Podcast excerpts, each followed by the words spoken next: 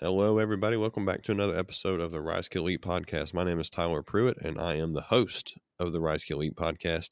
I just want to thank you for spending some time today and listening to the show. The purpose of the Rise. Kill. Eat. Podcast is to share the stories of those that are in the hunting community and really to have great discussions with people in the hunting community, all about the things that, that make hunting meaningful to them. It's really my goal to to share the stories of those that are involved in the community of hunting and to have great discussions all about what makes hunting important for us as hunters. So if this is your first time checking out the Rise. Kill. Eat. Podcast, thank you for checking us out today. And be sure to hit that subscribe button. That way you don't miss out on any of the future action. We've got some great guests lined up for the future. We got deer hunting coming up. So of course, deer hunting is on the mind. So I've got some great guests that are going to be coming on, and we're really going to dive into a whole lot of different topics around hunting and hunting season, whitetail deer hunting, and just the fall hunting season in general. So make sure that you subscribe today. That way you don't miss out on any of the future episodes. If you are a return listener, then thank you for coming back. I'm glad you're enjoying the show. I'm glad that you have committed to the Rise. Kill. Eat. Podcast as something that you want to listen to on a weekly basis, and I appreciate the ongoing support. If you haven't had an opportunity to yet, then be sure to check out RKEAfield on social media. So we are present on Instagram and Facebook at this time, and also on YouTube. A lot of our recent podcast episodes have been posted to YouTube, and m- making video files of those and post- posting those on there for people that are interested in listening to the Rise. Kill. Eat. Podcast through YouTube. You guys can do that there. And also on Instagram, you can find us at RKEAfield. And then on Facebook, it's facebook.com slash RKEAfield. So make sure you check us out. And that's R K E as in Rise. Kill. Eat, just like the title of this podcast. Be sure to give us a follow. Be sure to give us a like. Be sure to be sure to follow along as we are sharing some of our original content and sharing some information about the podcast, sharing some reposts from people that we follow and that kind of thing. So be sure to check us out on those platforms. And I've just got one quick announcement before we get into today's episode with Josh Carney. If you haven't had a chance to check out our website, it's R K E A field dot com. So R K E as in Rise. Kill. Eat. R K E A field dot com, then be sure to do that. We have an awesome sale going on there right now. It's the biggest sale that we've ever had in the history of RKEAfield. All of our items are reduced right now. It's kind of a way for us to celebrate the season opener. So a lot of hunting seasons are opening up right now and celebrating the fact that we're getting back into hunting. So we have our season opener sale going on right now, and where all of our items are marked down up to fifty percent off. So all of our merchandise, our shirts, our hats, and that kind of thing, they're all marked down up to fifty percent off on R K E A field dot com. So be sure to head over there and check it out. You don't need a promo code for the discount. The sales are already discounted, so no need to put in a promo code. However, I do have a special going on right now for, for my podcast listeners specifically. So if you use promo code PODCAST, so that's P O D, C A S T podcast, then you will get free shipping on your order. So not only are you going to get prices that are marked down up to fifty percent off, but you're also going to get free shipping on top of that. So this is something that I am exclusively putting out there for my podcast listeners. So be sure to take advantage of that. And again, that's at R K E A field dot com. So my guest today is Josh Carney. Josh Carney is nicknamed the Son of the South. He is a paraplegic turkey hunter from Louisiana, and we had a really great conversation all about dealing with adversity and dealing with tough things in our lives. And of course, we get into turkey hunting and just basically being able to keep a positive mindset. So Josh has been exposed to a lot in his life, and he has really taken the the idea of a positive mindset to the whole new level. And we really had a fun conversation all about how he's able to keep his mindset positive and how he's able to continue doing the things that he's doing and continue loving life. And it's, it's, it was a real great conversation that I had with Josh, and I'm looking forward to you guys being able to listen to it. We did have a little bit of some technical difficulties. There were some issues with uh, the recording system that we were using, so we ended up having to change it before we started recording. So we actually did this interview, we did this conversation over the phone. So the audio is not going to be as crisp as it as it typically is in our past few episodes, but uh, you guys will still be able to hear it, and I wanted to make sure that I went ahead and published this episode because of the great conversation, the great content that we were able to have. So just be mindful that the audio is over the phone. It was recorded over the phone. So you sh- you shouldn't have any issues being able to understand it, but it's going to sound a little bit different than a couple of our past episodes. But, but without further ado, I want to go ahead and let you guys listen to this conversation. Again, we had a great conversation all about everything that, that Josh is all about. So be sure to sit back, relax, and enjoy the show.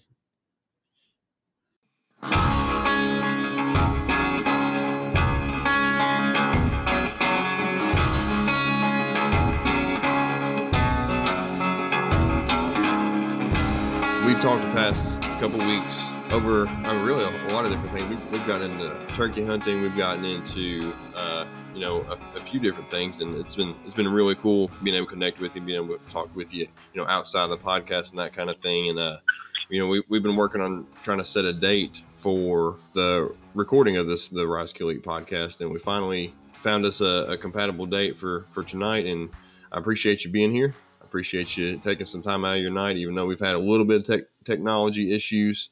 But we can just, we're just going to try to put that behind us and move on. So I've actually got you on the phone right now. So the, the audio is going to be a little bit different than what we're typically used to, but I think it's going to turn out all right. Hey, it's all good with me. I'm game for whatever it is. All right, man. So, uh, so as far as hunting goes, so you're down in Louisiana and you are, you know, you're down there in, you know, prime duck hunting country. You've got a lot of, you know, a lot of good wildlife opportunities. Uh, for the most part, you know, a lot of fishing opportunities. So, so how did you get into hunting? How did you get into? Uh, who first introduced you, and when? When was that? Man, growing up, you know, my dad introduced me to the outdoors when I was a little kid. I think, I think my first hunting experience was wearing a soggy diaper and, you know, carrying around a little rattler, um, and with a little pop gun trying to shoot everything that moved. Um, I think that was my actual first hunting experience. And then uh, being out in the woods, um, I came from a small game hunting family, so we had a pack of beagles, and I just fell in love with, you know, hearing the dogs run, and, you know, it just sounded like an orchestra of music.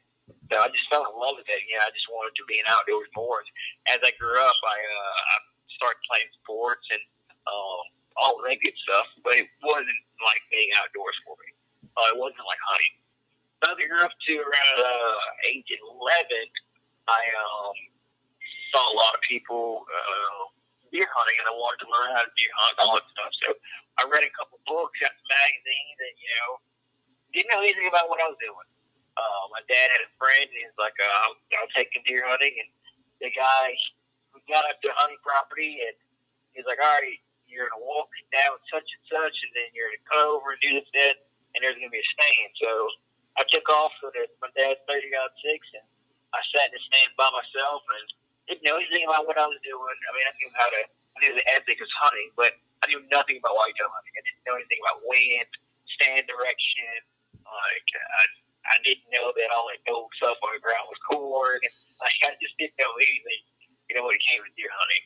And um, that afternoon, I actually killed my deer, my first deer, and it was uh, a buck buck, eleven years old. And, you know, I got, you know, the ignition, you know, initiation into like the deer hunting society when, you know, they smear your face with deer blood and all that stuff. Oh yeah. So I just fucked after that.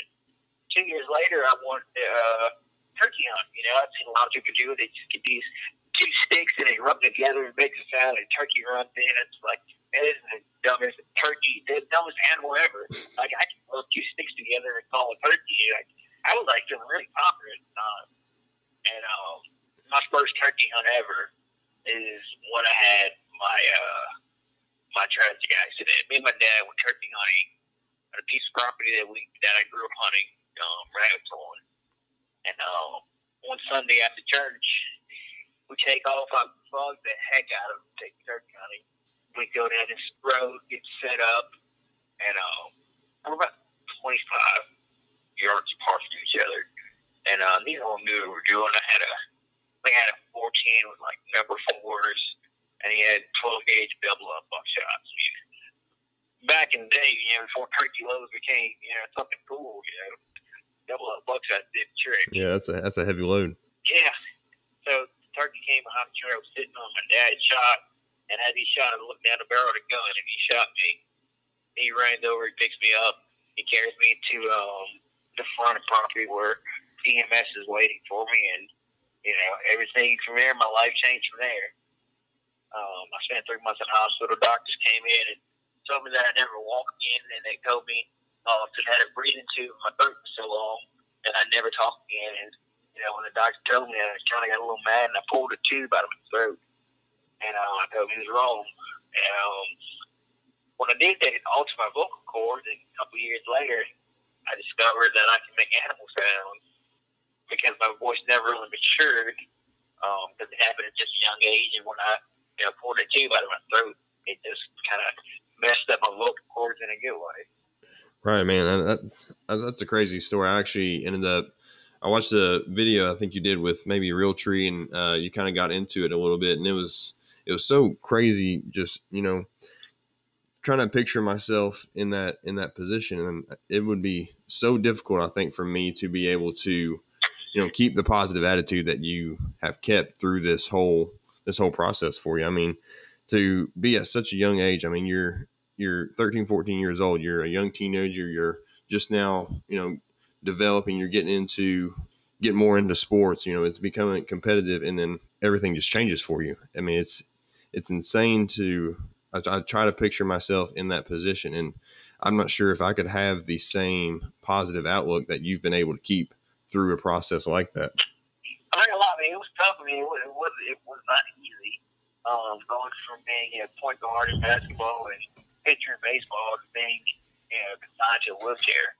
Uh, but I'm not gonna lie, at a young age, I became a young entrepreneur. Like, I discovered ways to get people to push me around and make an effort to, like, get me in front of the line every time. So, um, with my accident, I started learning a lot about myself and ways to, like, critique things that fit for my daily lifestyle. I mean, I'm not, I, I can't complain about my accident. Like, it didn't, I mean, it, it, it hurt, but it didn't hurt me as a person.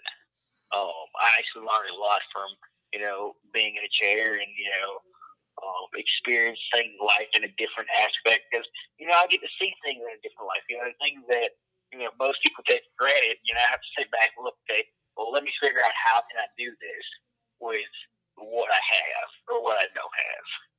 So, I mean, I'm, I'm not saying that, you know, uh, my accent hindered me. I mean, it kind of made me into a better person, to be honest with you.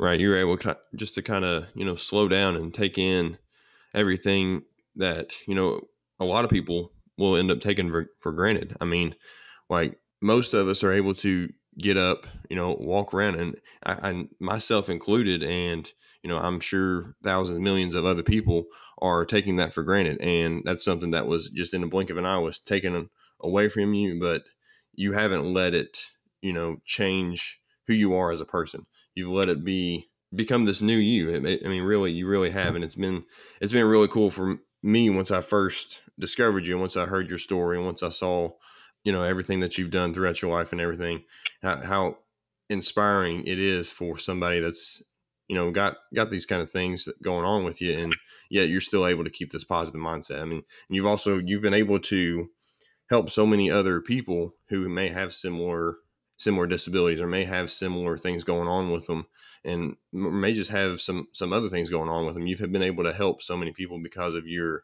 your inspiring story and because of the positive outlook and the outcomes that you've been able to kind of adapt from your story. It's pretty incredible, you know, watching everything yeah, from, from my perspective, at least. Yeah, man, I definitely appreciate it. I mean, here's the, you know, life, we, we all have a life, a timeline on life. You know, you can't let one bad moment in life ruin the rest of your life. Yeah. I mean, if you have, there's like, in, in my opinion, there's no such thing as a bad day. I mean, there may be a bad few minutes of a day, but you can't let that ruin your whole day. You get twenty-four hours, and you know, you can't let, you know, someone pushing a basket into your car, you know, ruin the rest of your day. I mean, it, it's, a, it's a momentary thing. You know, you get upset about it, figure out a way to get over it, and you keep moving forward. Because, I mean, there's no, there's no sense of being in, in a state of mind where you're just in a toxic, toxic environment all the time because of something so small that's not going to matter in five years. Right. Yeah. There's, I mean, it's, we all have the same amount of time. I mean, like you said, we all have the twenty-four hours, and some of us are going to use it in a way that's going to be beneficial for ourselves and for the people around us. And then others, unfortunately, just, just aren't, but I'm, I'm going to try, I, I'll try to, you know, make the most of those, those twenty-four hours that I have. And I know you do too. And it's a, uh, it's really cool to be able to, you know, speak about these things with somebody, somebody like you and somebody who's experienced the things that you've done. And it's, it's really cool. And just, just got to make, make the most of that time that we have. I mean, I mean, you, you hit the nail on the head on that one. No, I, I appreciate it. Like, you know, it's, it's just one of those things, you know, that's, that's another thing that you, we take for granted. I mean, as I, I myself do it too. I mean, it's just time. Time is one thing mm-hmm. that we definitely take for granted. Um, the way I looked at it, you know, with my accident, like, I died twice on the operating table. I'm not supposed to be here. You know, by the grace of God, I'm still here. And the way I look at it is I'm on borrowed time. I mean, we're all on borrowed time because, you know, it, it's what's given to us, that breath that we're given to us, it's got to be taken away at some point. So, you know, we just have to make the best of what we have while we have it. And, you know, me being able to, you know, say, okay, well, I died twice and I'm still here, you know, as a testimony, I want to make sure that my purpose of life isn't going to waste.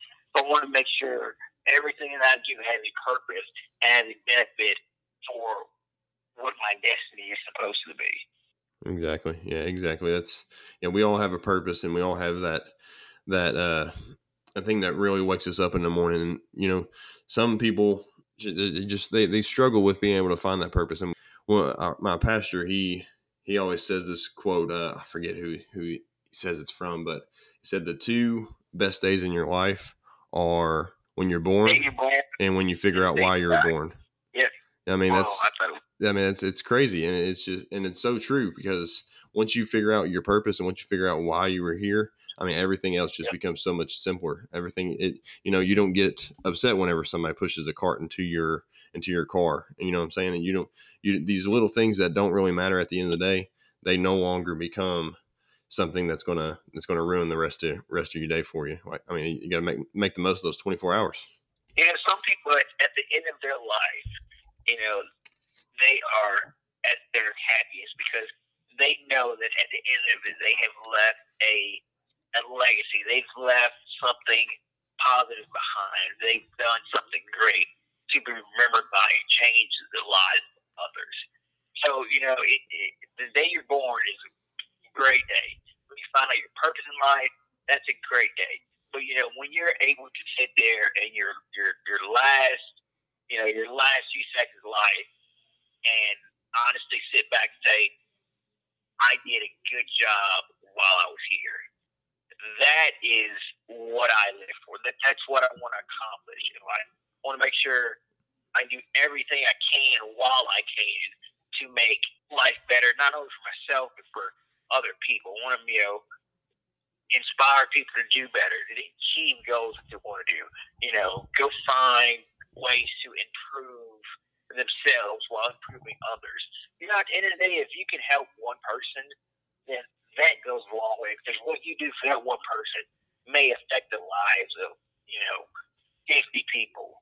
You know, it, it, it trickles, it's a trickle effect, but, you know, being, having that aspect of positivity and, you know, pushing forward and motivating someone else to do something, you know, that goes a long way in life. You know, it, it, it, it becomes a point where it, it's kind of addicting. Like, you know, you get around people who are less fortunate than you or something like that, and they they need you. I'm not gonna say they feed off you, but they need you in their lives to make it better, and then they start improving to make other people's lives better. I mean, if we can stay in that round and, you know, continue to do that for others, improve ourselves while improving others, you know, that that's a life. That's a good life. You know, like I said, you may have a bad moment, you know, in life, but it doesn't, it shouldn't affect the rest of your life. I know we, I know we like, this is a hunting podcast. I just totally went off the toes. No, that was perfect. No, but no, man, that, I mean, you, you definitely got it figured out. I mean, I think, you know, there's, there's just so many things that, I mean, there's so many distractions in our lives nowadays that they, they really takes us away from the things that are, are truly important for us. So for me, it's, you know, it's my family. It's my, my wife, my, my two kids. Those, us four in this house are, you know, they're, they're the, the reason I, I get up in the morning. They're the reason I do everything that I do, you know, and I, I try to tell them that every day. And, you know, I'm guilty just as I'm sure every other husband and father is, but I'm guilty of pushing them aside and trying to, trying to put myself, you know, my, my own needs ahead of, of what they need from me. And whenever I sit back and I you take that one thousand foot view and I see, you know, the things that I could be doing or I am doing or should be doing, then, you know, it just, it just re it just causes you to reevaluate your priorities a little bit. And, you know, uh-huh. it's, we've, we've only got this, this little bit of time on this earth, and, you know, we just, we just got to make the most of the opportunity while, while we have it. Yeah, you're right. You're totally right. You know, it's like, um, I was told a long time ago growing up, and like, I never understood, like, you know, When, when when older people are talking to you when you're young, you just, you know, it goes in one ear and out the other. Right. But, you know, I, I was always told, I just never understood it. You know, they were, I was told the Lord will not give you more than what you can handle. And with my accident, you know, I was like, okay, well, you know, that's, that's the dumbest thing I've ever heard. Like, I got I got shot turkey hunting. Like, what what do you mean? Like, there's more I can't handle. Like, what do you mean? Like, that's the dumbest thing I've ever heard. You know, but looking back at it now, you know, that has built me into a person that I probably would have never been before my accident. You know, it, it, it's it's built me to a level to where I understand so much more out of life and the value of life versus where I possibly could have, could be now, could could have been if I never had an accident. You know, so it's just the way life works is very tricky. It's very hard to understand, but the more you live it, the more you get it. It sounds it, it sounds so cliche, but the more you live life, the more you actually start to understand it. That's you true. know, things that we don't understand when we're in our teenage years or in our twenties. You know, once you start in thirty and forty, you know, you start to realize what was going on back then. Then you start to fix it, like your whole mindset changes, and you know, you develop into something, to something different. Like everybody changes once they hit a certain age gap in life. You know, and that, that's uh, that, that's where I'm. I'm trying to be. I'm trying to be at that forty-year-old mark at twenty, so I can be like, I don't know, the wise guy who understands life more and can get, I, I guess, a better understanding of life to have a better life while I'm still able to do it at a young age. Exactly. Yeah. Whenever uh, I'm twenty-seven, so whenever I'm. You know, sitting back and I'm trying to trying to think back where I want my, my life, or when, when I'm trying to think forward to what I want my life to be. I mean, there's so much of, you know, wisdom from other people, especially older people that I've either befriended through, you know, church or neighbors or whatever. And, uh, you know, I try to look at things that they have done, and, you know, I, I try to adhere to a lot of their advice because, I mean, this is the one life I got. So, I mean, if, if I can take some advice and take some advice from somebody who's been through it, then, or who's, you know, much further advanced than I, I am, then, you know, I'm, I'm going to listen. Yeah, man, I, I was always told, learn from the mistakes of others. Yeah, exactly. Don't make the same mistakes they did because they've already done it. And they know that it was a mistake. They learned from it. To learn from someone else's mistakes. If someone jumps off a bridge, they'll go jumping off a bridge behind them, you know, learn that that was a mistake.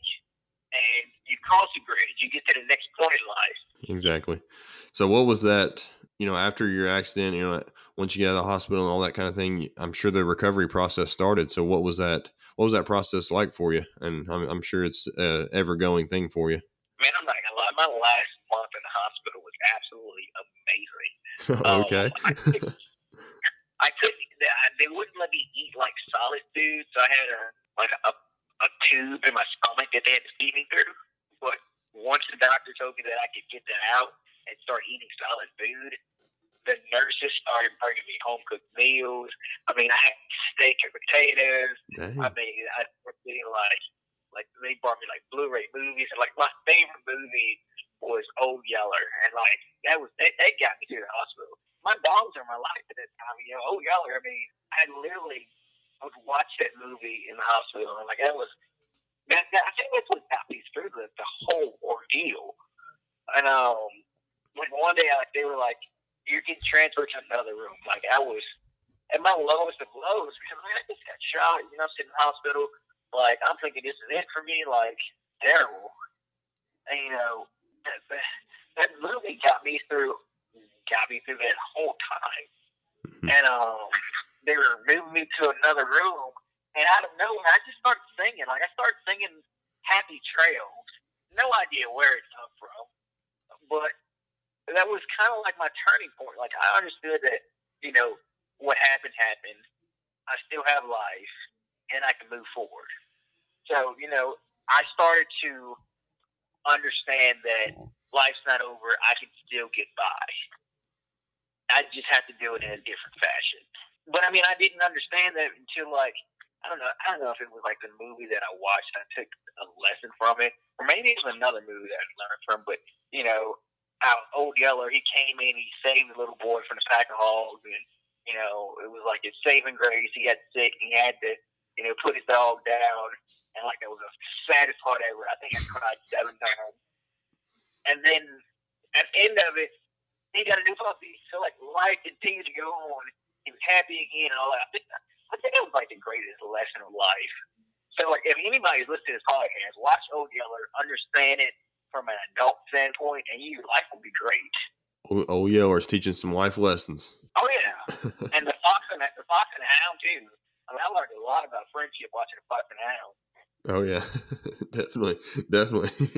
I'm, I'm glad you were able to, you know, find something that was able to help you out. I mean, that's, I'm sure in that kind of situation, you have to figure, you have to have something that's going to help you through it, because, I mean, we can only sit in that state of, you know, being, being depressed for so long and being, you know, down in the, in our dumps for so long before we have to find something to help us out. And, you know, and that, that could be in the form of, you know, just about anything for anybody. I mean, and I'm sure once you got out, you got back into hunting. So what kind of things have have you kind of kind of considered, and what kind of factors have you kind of considered to get back into the woods and to pursue, you know, animals once again? And, you know, how how has that that whole that whole process been for you?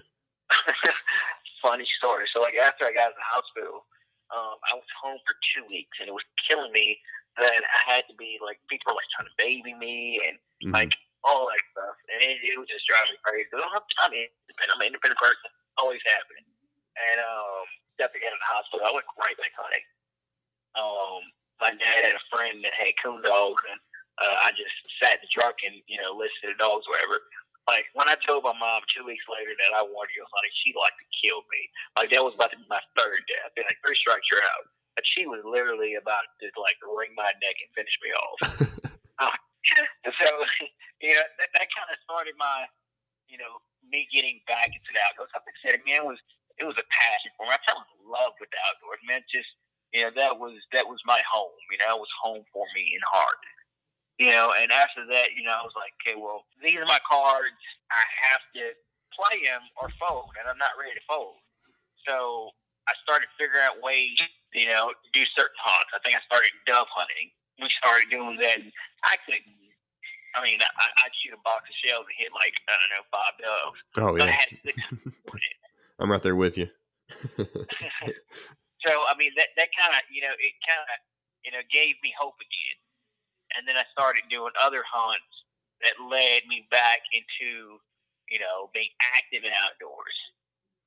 And then I got the courage enough to go turkey hunting again.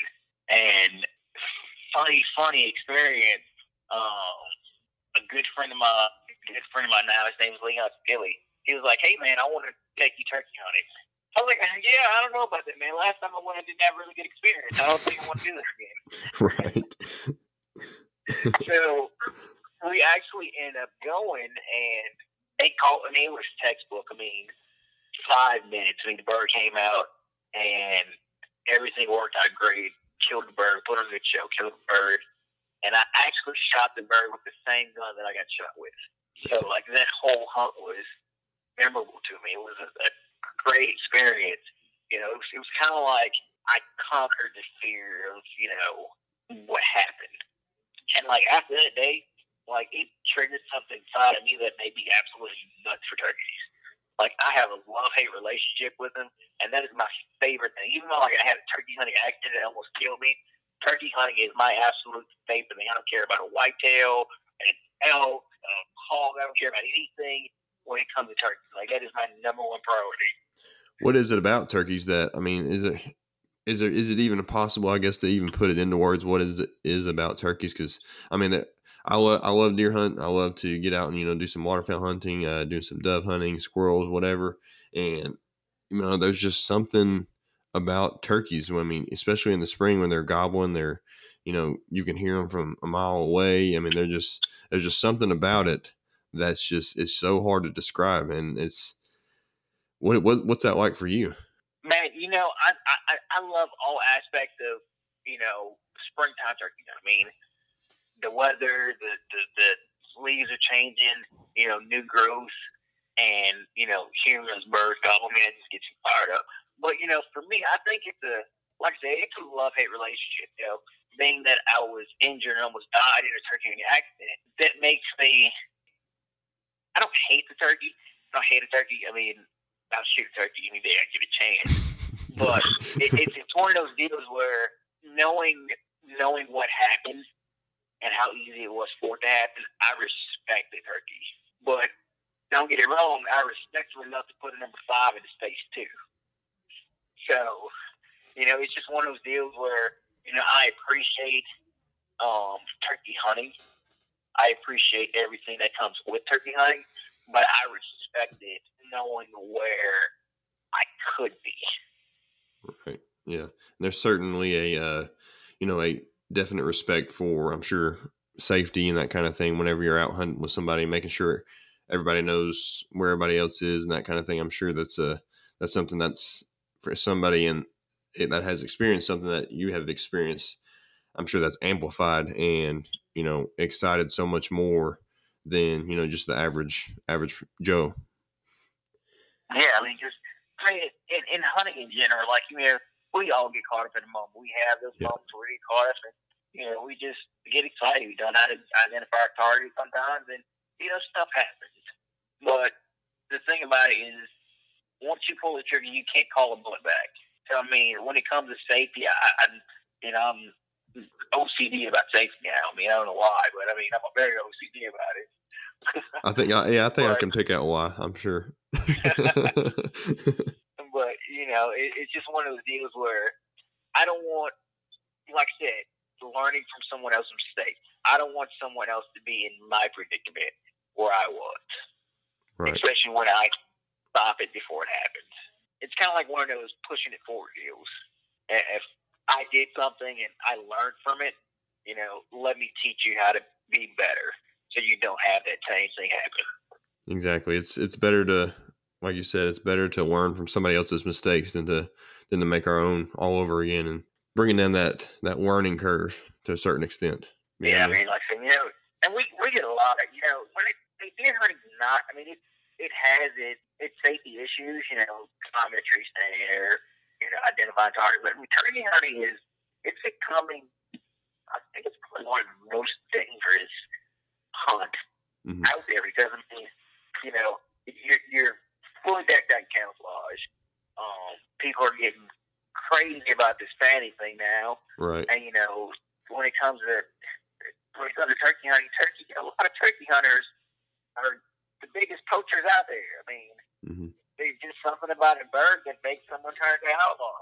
Yeah, it's and crazy how you know they make some some such poor decisions based on just some kind of movement, and that you know that movement could be you know a hunter decked out in camo sitting in the weeds. It could be you yeah. know even even seeing a fan. I mean, I feel like you know the typical human would be able to pick out another human behind a fan, but you know. It, like you said, it just we get so excited, we get wrapped up occasionally, and poor decisions get made on, on occasion.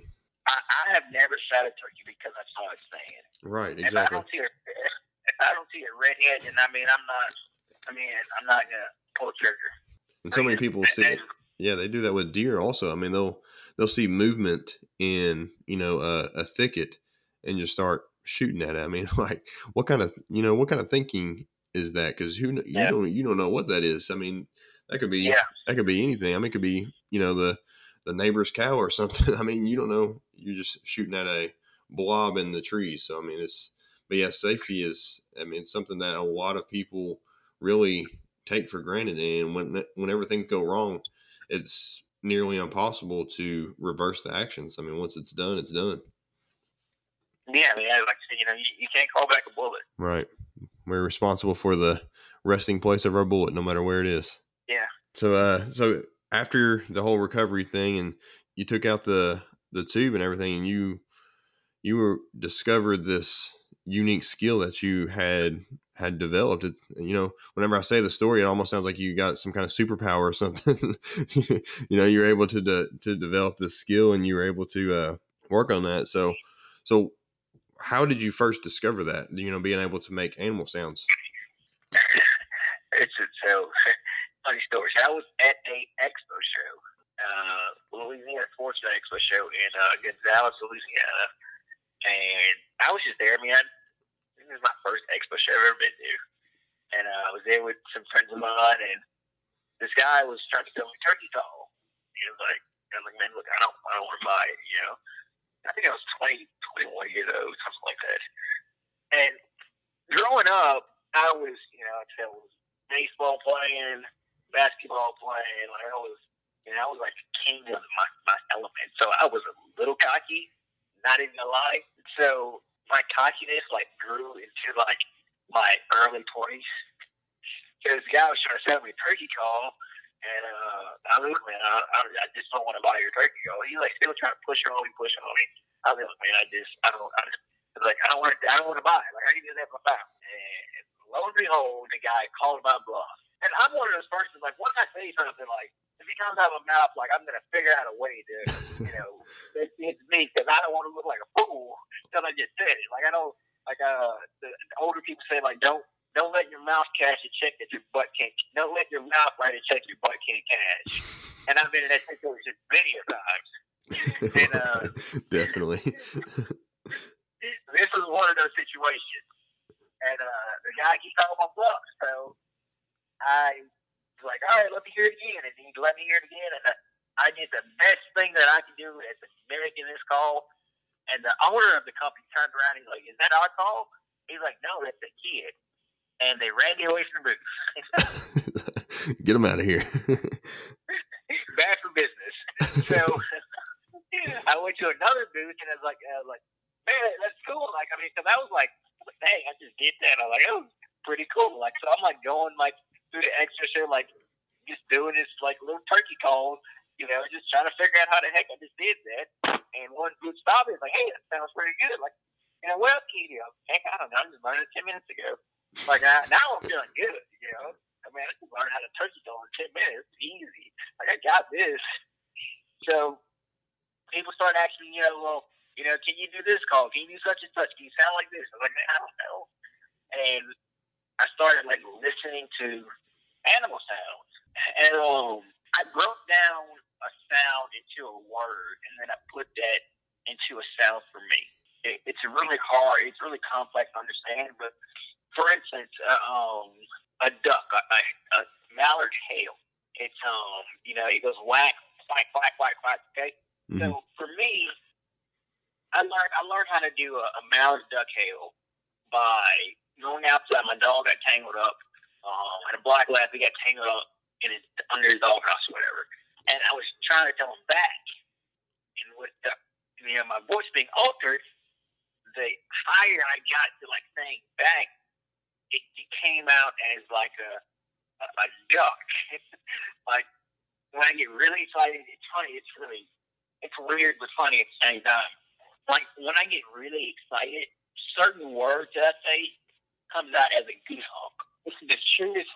It's it's very very weird. It's a true statement. Like um, for instance, what? Like if I get really excited, what comes out as a goose hump? And it sounds like this. What? That's good.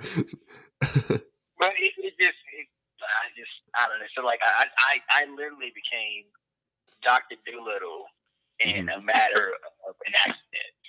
I think I saw you on the, uh, was it the Rated Red video, and you were, yeah, you were giving like kind of a, a tutorial on doing a goose honk, and you were using the word, I think it was, was it bark, I believe.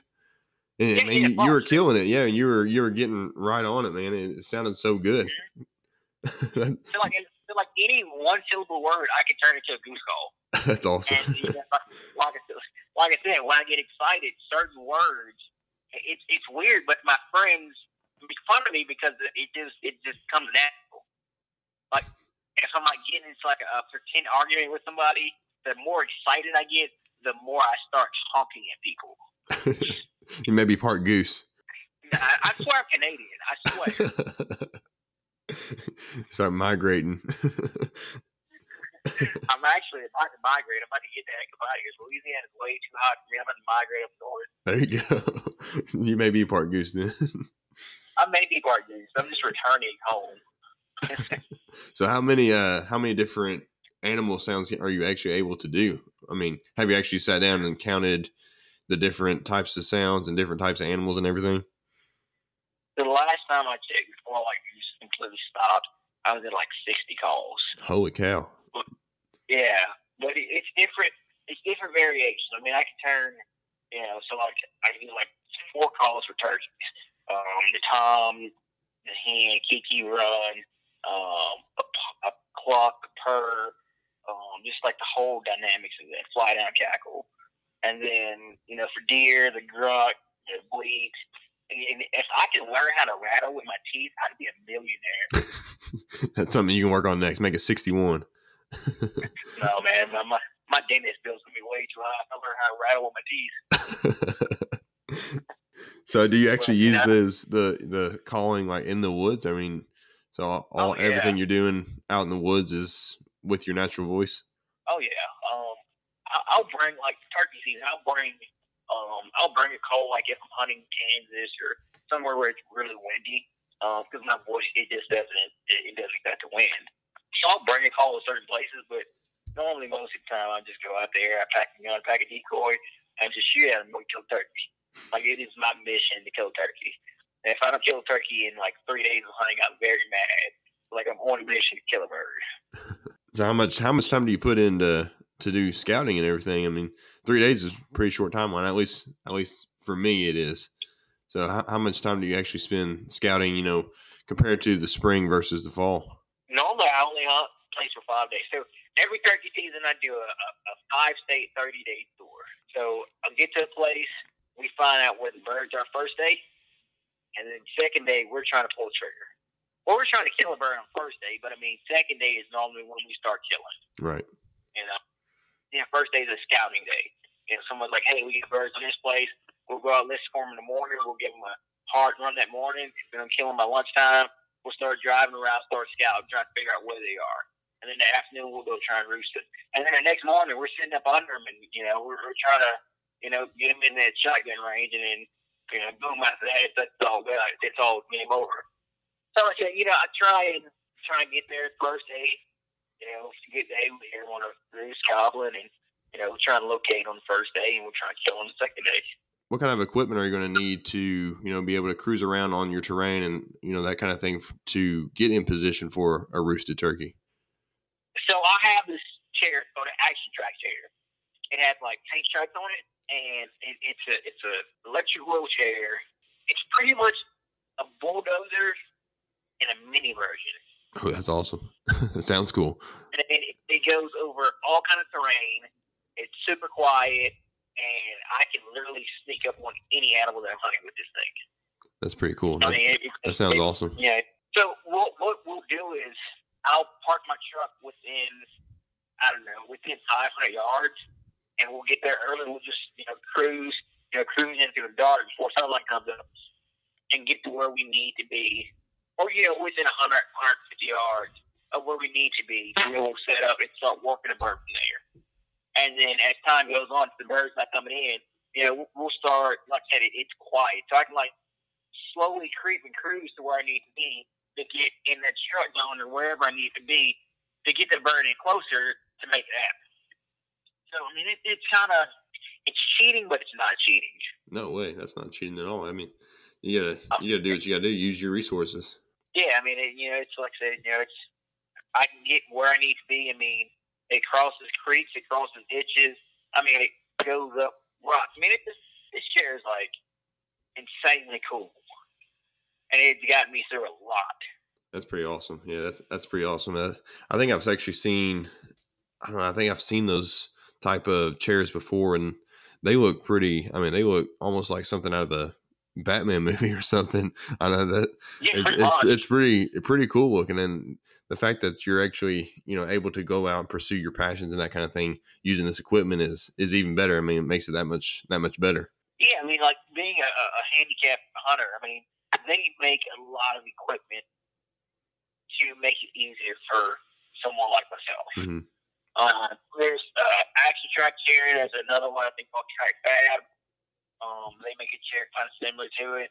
There's another company out of Australia, I want to say, that makes one, which I really want.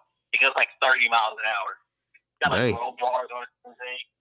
Listen, if I had that chair that goes thirty miles an hour, like, I wouldn't even carry a gun. I'd just run a turkey down. Just run them down. just run them down. I just, you, I, I just, I just go out and field full of turkeys. I just put that thing on high gear and just get the chase after them. That'd be awesome. If you do that, I definitely want to see that. I, we gotta have some kind of video or something. That'd be crazy. I say that I do it, but dude, have, have, have you ever personally grabbed? No, I have never personally grabbed a live one. I've I've kind of messed with them a little bit while they're still flopping around on the ground and stuff, but I usually try to wait till they're completely completely somewhat still before I touch them, because they got they got spurs and they got all kinds of sharp edges that I don't want to get involved with.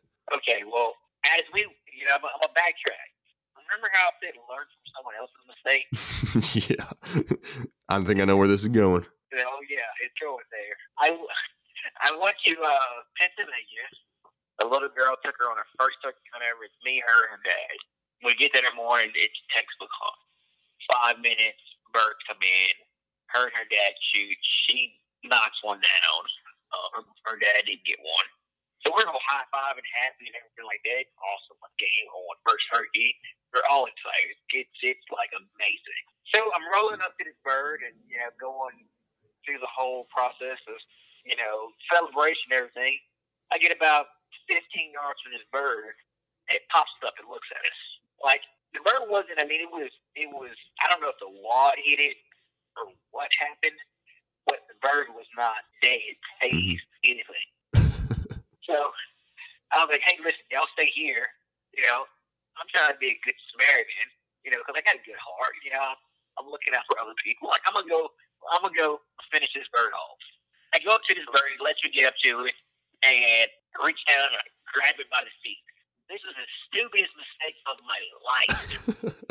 At the time, I'm only about one hundred fifteen pounds soaking wet. Okay? Sitting in my wheelchair, this bird is flapping. It's like hitting me in the face with its wings, beating me up in the chest. The little girl's terrified. The dad's trying to find his phone and video this. Not trying to help, but he's going to video it. no, no, there, there was no help involved at all. Okay, so the bird gets enough air under its wing to like make me fall forward out of my chair. Like I say, it's the first turkey. I'm trying to be a good Samaritan. I saw one around this turkey, and it's like beating me up. Like, I, back in the day in high school, I mean, I got into a couple, you know, a couple of scruffles with friends and all that. I have never had my butt kicked like I had my butt kicked this day. Turkey got you. It, it, oh man, this bird's beating me up. Like it felt like it's like going five rounds with Mike Tyson. So I'm on the ground, the bird's beating me up. Like I just, I just get to the point where like I'm, I'm tired of getting hit. Like I'm trying to hit back. So I start like giving a couple uppercuts to this bird. It's not doing anything. But it just made me feel like I was kind of winning. So me and this bird fight for about four or five minutes. We we we go at it. By the time I'm done with this bird, like it looks like a wet buzzard. Ground's wet. I'm soaking wet. Bird's wet. Feathers going everywhere. Like I caught. I think I like wrestled half the beard off. I mean, it's just a crazy experience. Finally, the bird stops. So, I mean, I'm already cool. It's dead. You know, it's good times. Like so, I'm out of breath.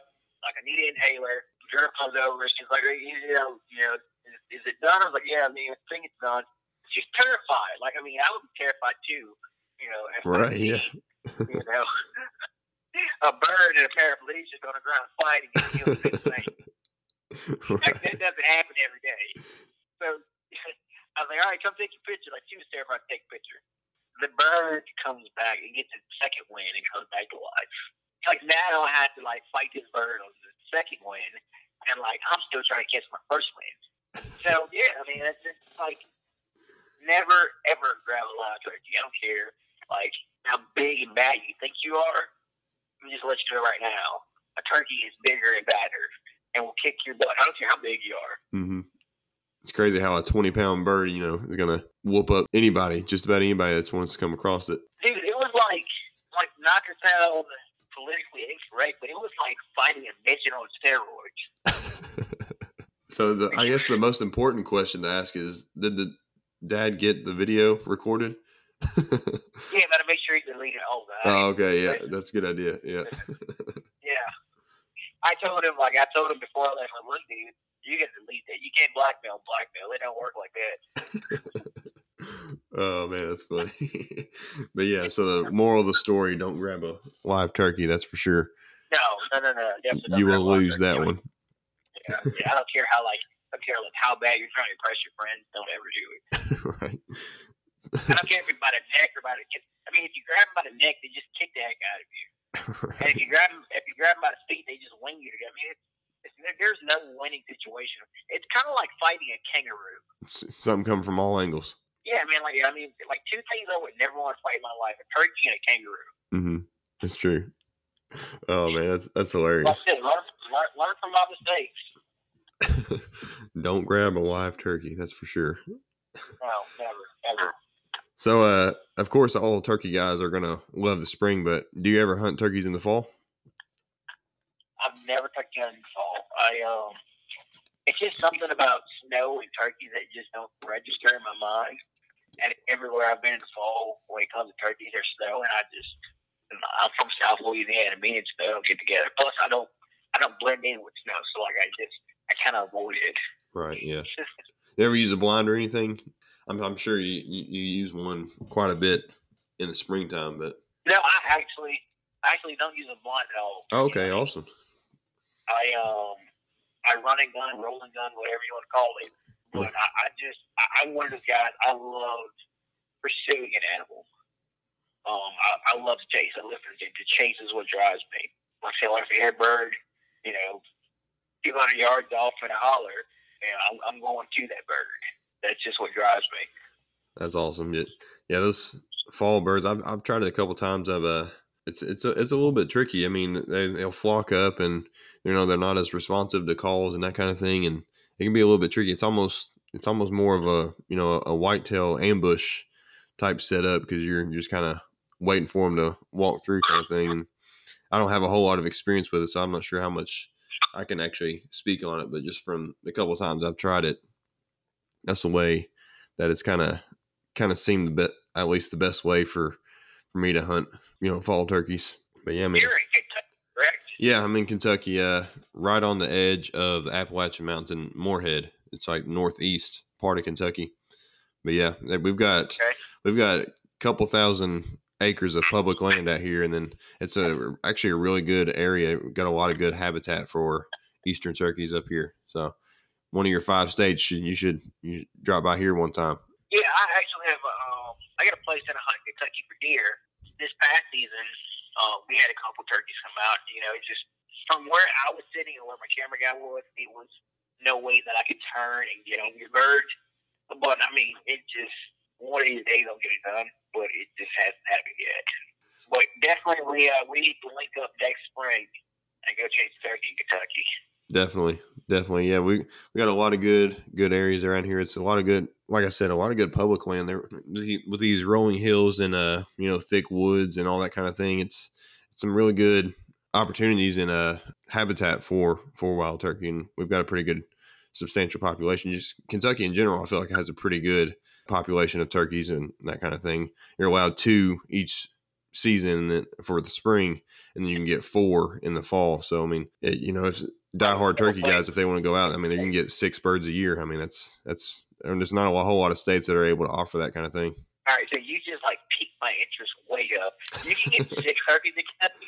Yeah, between the the spring and the fall seasons. Yeah, so in the spring you can get two. You're you're able to get up yeah. to two. Yeah, you should have never told me that. yeah, man, and it's a it's a good opportunity. We got got some good habitat around here, and Kentucky does a really good job. Their their uh, Fish and Wildlife Department, I feel like they do a real good job of you know taking care of uh, wild turkey populations, and we do a pretty. I feel like they do a pretty good job of wildlife in general in a whole lot of different areas. No, Kentucky's a great state. I mean, I'm not I'm not even going to lie to you. I think Kentucky is one of the better states on it. I mean, you just have, I mean, just about anything that uh, you know your true sportsman goes after. I mean, you have your your you have good duck hunting. So I'm on Eastern. I'm on Western Kentucky. Yeah. I'm uh, by Missouri and Illinois. So we, we have good duck hunting. Yeah. Um, plenty of deer, plenty of turkeys. Um, you guys have elk. Further where you are, or is that south of you? That, yeah, that's south of us. So the southeastern side, so closer to like the Virginia Tennessee border. Uh-huh. The closer you get down there, the that's where the elk, the reestablished elk population is. Yeah, they just did that. Uh, shoot, it's probably about twenty-five, thirty years ago. They first introduced the elk down there, and they're uh, they actually have a lottery system now where you can apply each year and uh, uh, try to get get an elk tag. I haven't been able to get drawn yet, but I try it just about every year though. Yeah, so I mean, like, like I said, Kentucky's a it's a good state. It's it's not a sleeper state anymore, yeah. But I mean, it's a good state. Um, I'm actually going to be pretty close to you soon. Like I said, I'm I'm migrating north because you know the Canadian goose in me. No, there you up go. There. um, I'm trying to get to Tennessee within the next couple uh next month or so. Um, but Tennessee is a sleeper state. It's one of those states where you know you can, you can also hunt turkeys in the fall there. Yeah. But I mean, I, I think for the you know, the whitetail hunting there is, I think it's overlooked. There's a lot of good I'm agriculture out there. Yeah. yeah, I'm not promoting Tennessee because, you know, I don't want everybody, like, crowding Tennessee. I want to, like, save a couple deer. But, you know, I, I think it's one of those sleeper states. I think it's one of those states that's really, that's really booming and people are starting to find out about it. Yeah, it's it's pretty diverse, you know, very similar to how Kentucky's kind of set up where the eastern side's got a lot of the, the mountains area, so you can have some good population of like black bear and elk and that kind of thing, and even deer. And then whereas the the western side of the states are, you know, it kind of flattens out as you get closer to the Mississippi River out there, so you get a lot of good waterfowl populations out there, you know, even deer and turkey, that kind of stuff out through there too. So it's kind of set up very similar as far as the, the landscape goes, and I think, it, yeah, I mean, it offers a lot of good opportunities as well. Yeah, no, I totally agree. But yeah, man, so, yeah, just let me know. We can do some, do some hunting out here in northeast Kentucky, Moorhead area, and I'll, I'll be in contact with you, and we can we can get that worked out for sure. Yeah, man, I'm totally game for it. We'll, we'll definitely have a good time. Definitely. Like I said, I, I have volunteered enough for grabbing turkeys, so this time it's on you. Right. Definitely, yeah. So, well, you have to film me wrestling a turkey this time. Oh, listen, listen. If, if we turkey hunt, I'm gonna make sure I body shoot. I'm gonna make sure I just clip the wing. That's all I want to do. I'm gonna clip the wing. I want to get a couple feathers on the wing and like maybe a broken leg. So, like, you have to fight the turkey. Wrestle it to the ground. Probably whip me, scar me to death with its dang spurs. And listen, I'm not gonna turn the camera off. I mean, that's the best part about it. We'll have to get that figured out for sure. Bring some boxing gloves, I guess. Uh, I'll have to add that to my, my turkey arsenal, some boxing gloves. Yeah, I mean, you might have just told me your, uh, your hunting bag. Yeah, there we go. So, man, as we're as we're kind of winding down here, there's always one question I like to ask my guests at the end of the show. But my question for you is, uh, what does hunting mean to you? Hunting for me has it's changed my life. I'm not, I mean, it's like sounds so cliche. When hunting has changed my life into a, you know, it, it put me into this position where I appreciate so much of the outdoors. You know, being out there, I get to experience life in a different manner. You know, I get to enjoy the sunrise. Yeah, a lot of people don't get to see that. You know, I get to I get to see the sunrise and the sunset. It's one of the most gorgeous locations that I've ever been when it comes to traveling. You know, I get to become mellowed out and like relaxed and find my zen. And, you know, it just, it puts me in a different state of mind where I appreciate, you know, what God has put on earth for us to, you know, really, you know, take pride in. And, you know, hunting for me, is it's not all about skill. It's all about the fellowship, you know, being with friends and family and, you know, finding out, you know, what's the next step to better improve something for yourself and someone else. You know, even when it comes to conservation, you know, as hunters, we're not always, you know, we we take a small percentage away from the environment that we put it to. You know, we may get a bad rep for what we do because, you know, people just don't understand it, but, you know, what we do as far as conservation and building habitat for animals, you know, we put in a lot of work to make a better place. You know, as if we can do that as people, you know, for the environment that we have in our everyday life, I think the whole world would be a better place. I mean, it sounds so much cliche, but, you know, if we invest time to that, in, if we invest time to better property, like we better property to better our surroundings and our everyday life, I think, you know, growth would happen and, you know, things would be in a whole lot better place than what they are now. So hunting to me, it's a, it's a life lesson. You know, you get to sit back and reflect on life and make a master plan to try to change the way we think about life and the way we do things in life. Yeah, definitely. I definitely have to agree with you on that one. I mean, being a being a turkey guy, I know you have to be able to appreciate, you know, conservation efforts and that kind of thing, because wild turkey, that's one of the best, one of the greatest conservation success stories ever, and it was fueled by, mostly in part by, guys who like to hunt.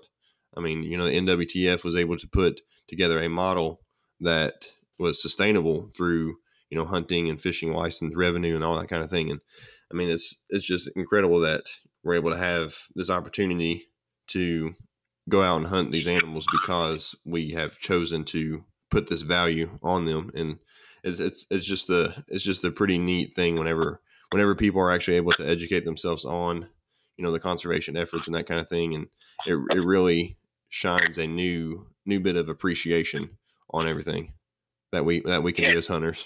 I totally agree with that. Couldn't agree with you more. Yeah, man. Yeah, man. That was a that was a good response, and I, I definitely appreciate that. And there, I mean, there definitely is an a, a appreciation that we have to have as hunters for, you know, God's creation and everything that gave us gave us dominion over these animals, and that that doesn't mean, you know, roll over them with an iron fist. I mean, we have to take care of them. We have to provide for, for them. We have to provide habitat, and, you know, and in the end, you know, he provides for us through those animals. So, I mean, it's a circle. Yeah. Like life, it's a circle of life. That's right. That's right. So what kind of, what kind of hunts you got coming up this fall? I have two Texas deer hunts for sure. I do a hunt every year for um, kids with disabilities in Arkansas. That's in November, week before Thanksgiving. Um, I will be hunting Kentucky for the rifle season after that Arkansas trip. And then after that, I have no idea. I'm kind of one of those guys that just wants to, you know, just kind of go with the wind. Yeah. Um, but I'm definitely going to, I'm definitely going to hunt Tennessee. Um, I'm going to do the best that I can to try and make something happen. I mean, I want to figure out plans. I mean, I don't have a lease or anything, but, you know, I kind of want to, you know, get on some of those public grounds, those archery places, and go a little scouting and see if I can make something happen. There we go, man. Sounds like a pretty good plan. Sounds like you got a, a fun-filled fall coming up this year. It'll be all over the place. Be, it's going to be amazing, so I look forward to it. You know, every every year I have a good year in the woods, even if I don't have, you know, if I don't have the, the kills and all that, I still have a good year. Fellowship with friends and having a good time. And, you know, at the end of the day, I come home happy if I get to put a couple animals in a freezer. That's all that matters to me. It don't matter about the horn size. It don't matter about, you know, the taxidermy deal and all that stuff. Maybe I'm from Louisiana. We don't kill big deer. We kill, you know, enough deer to fill a freezer. You know, that's what it's all about. You know, that, that trophy for me is, you know, that, that marble cut of meat, seared on the grill, seasoned just right. You know, that, that's my trophy. Absolutely. Definitely. I definitely got to agree with you on that one. There's, it's all about defining success. And that's whenever you got that, that food on the plate, something that you were directly responsible for putting there. I mean, that's, that's where it's at right there. Yeah, man. And I mean, I, I like to eat, you know, I'm, I'm one of the guys, I might be skinny, but there's an inner fat kid inside. Definitely. We've all got one, right? All right, man. So, so where can listeners follow you? Where can they check you out more? Man, my social media is uh, Son of the South, S O N of the South. Um, and Instagram is Son of the South T V. Uh, if you just, you know, Google search Joshua Carney, C A R N E Y, I'll pop up on just about everything. You can hear my story. You can check more information about me, and uh, just get to know me a little more. And hey, if you hear this podcast, shoot me a message. We can have a funny conversation, whatever you want to do. I mean, I'm I'm open for anything. I'm all about a good time. Definitely, man. I'll, I'll make sure I put those links and that kind of stuff in the show notes. That way people can see them and access them straight from the show notes of this episode. And, man, I, I appreciate it. This, this was a fun conversation. I thank you for, you know, taking some time out of your out of your evening to be on the Rise. Kill. Eat. podcast with me. I, we had a little bit of technical issues there at the beginning, but we worked through it, and we're, we're able to have us a good little talk here. Hey, like I told you earlier, if something can't go wrong, it will go wrong when it comes to me. That's right. That's right, man. Well, I appreciate you being on. I'll definitely be in contact with you, and we can maybe get together soon and, and get some get some hunts worked out and that kind of thing. And I think it'd be really cool to be able to get out in the woods with you sometime. Yeah, let's make it happen. All right, dude. Sounds good, man. So I appreciate it, and uh, take it easy. Be safe. You know, have fun this fall and get you some meat in the freezer. Yes, sir. That's what I look forward to. You too. Yeah, man, I appreciate it. Take it easy. All right, take it easy. Yes, sir.